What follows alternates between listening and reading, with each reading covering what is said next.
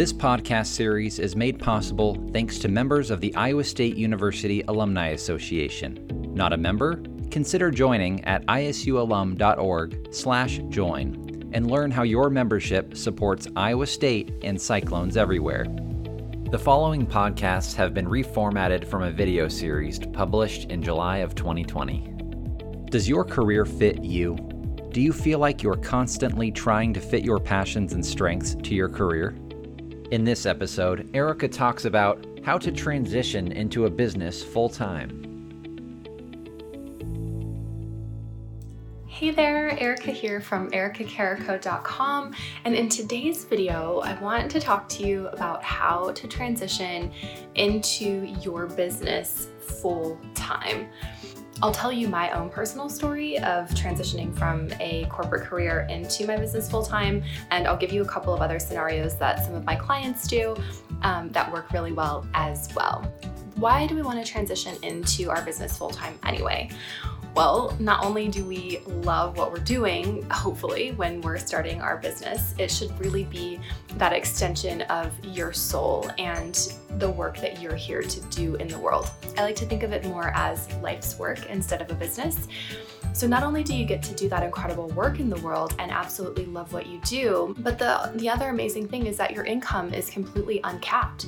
When you work for somebody, when you're in corporate America or when you're in corporate or you work for another company or somebody pays you that paycheck, you are essentially building somebody else's dream and your income is capped unless you do some, you know, investments and whatnot on the side.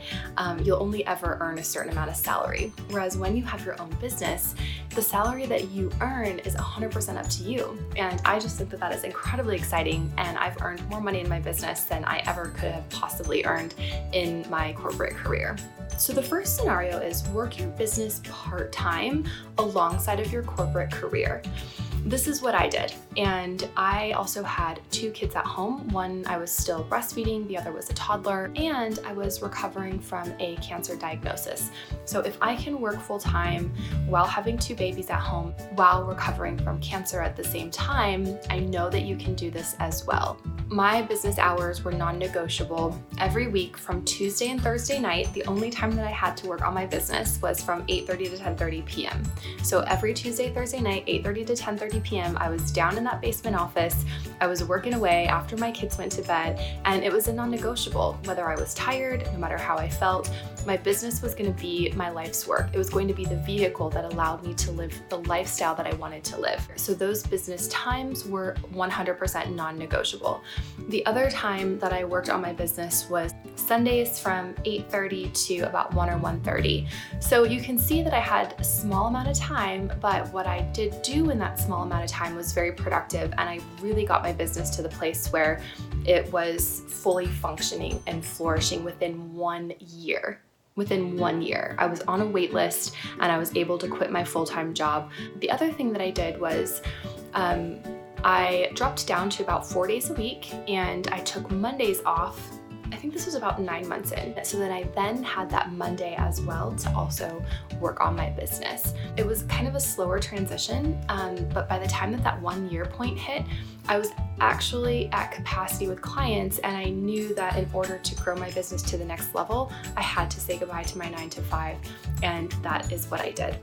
The second scenario that a lot of my clients choose is they take on another job that is less stressful than their full time career is.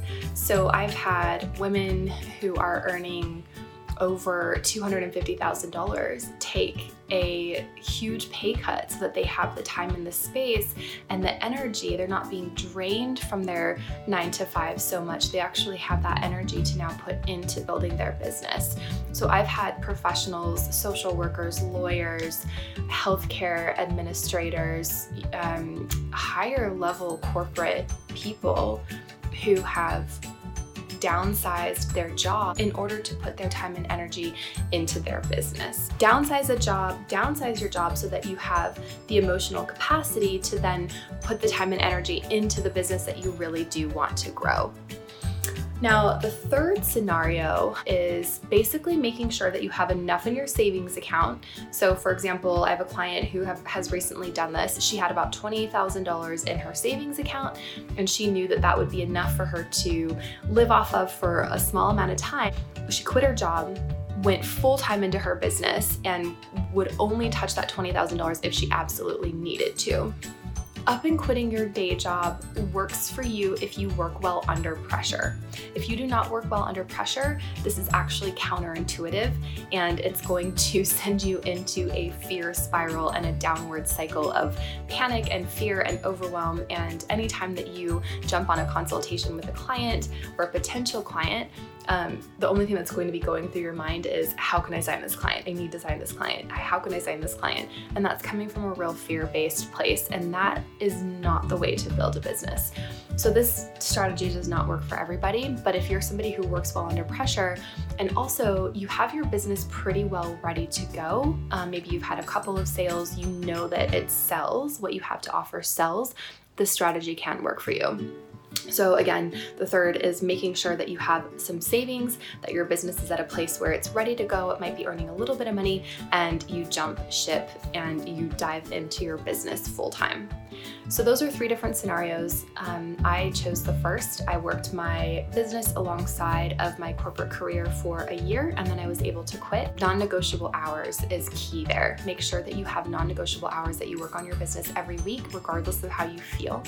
The second is downsize your corporate career and um, and give yourself some space and some energy to focus on your business and do what you really love to do. And the third is making sure that you have enough in savings to pull from, um, get your business to the point where it's earning some money coming in, and you jump ship and quit and go full time into your business.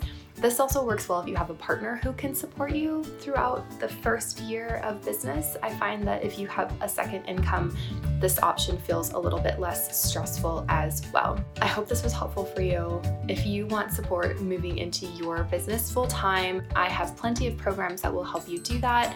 Feel free to send me a message and we'll figure out which one is best for you so that you can finally quit that nine to five, do the work that you were put on earth to do, earn an amazing living, earn more money doing what you love, um, and have the impact that you are destined to have at the same time. In the final episode of this series, Erica talks about staying on your soul path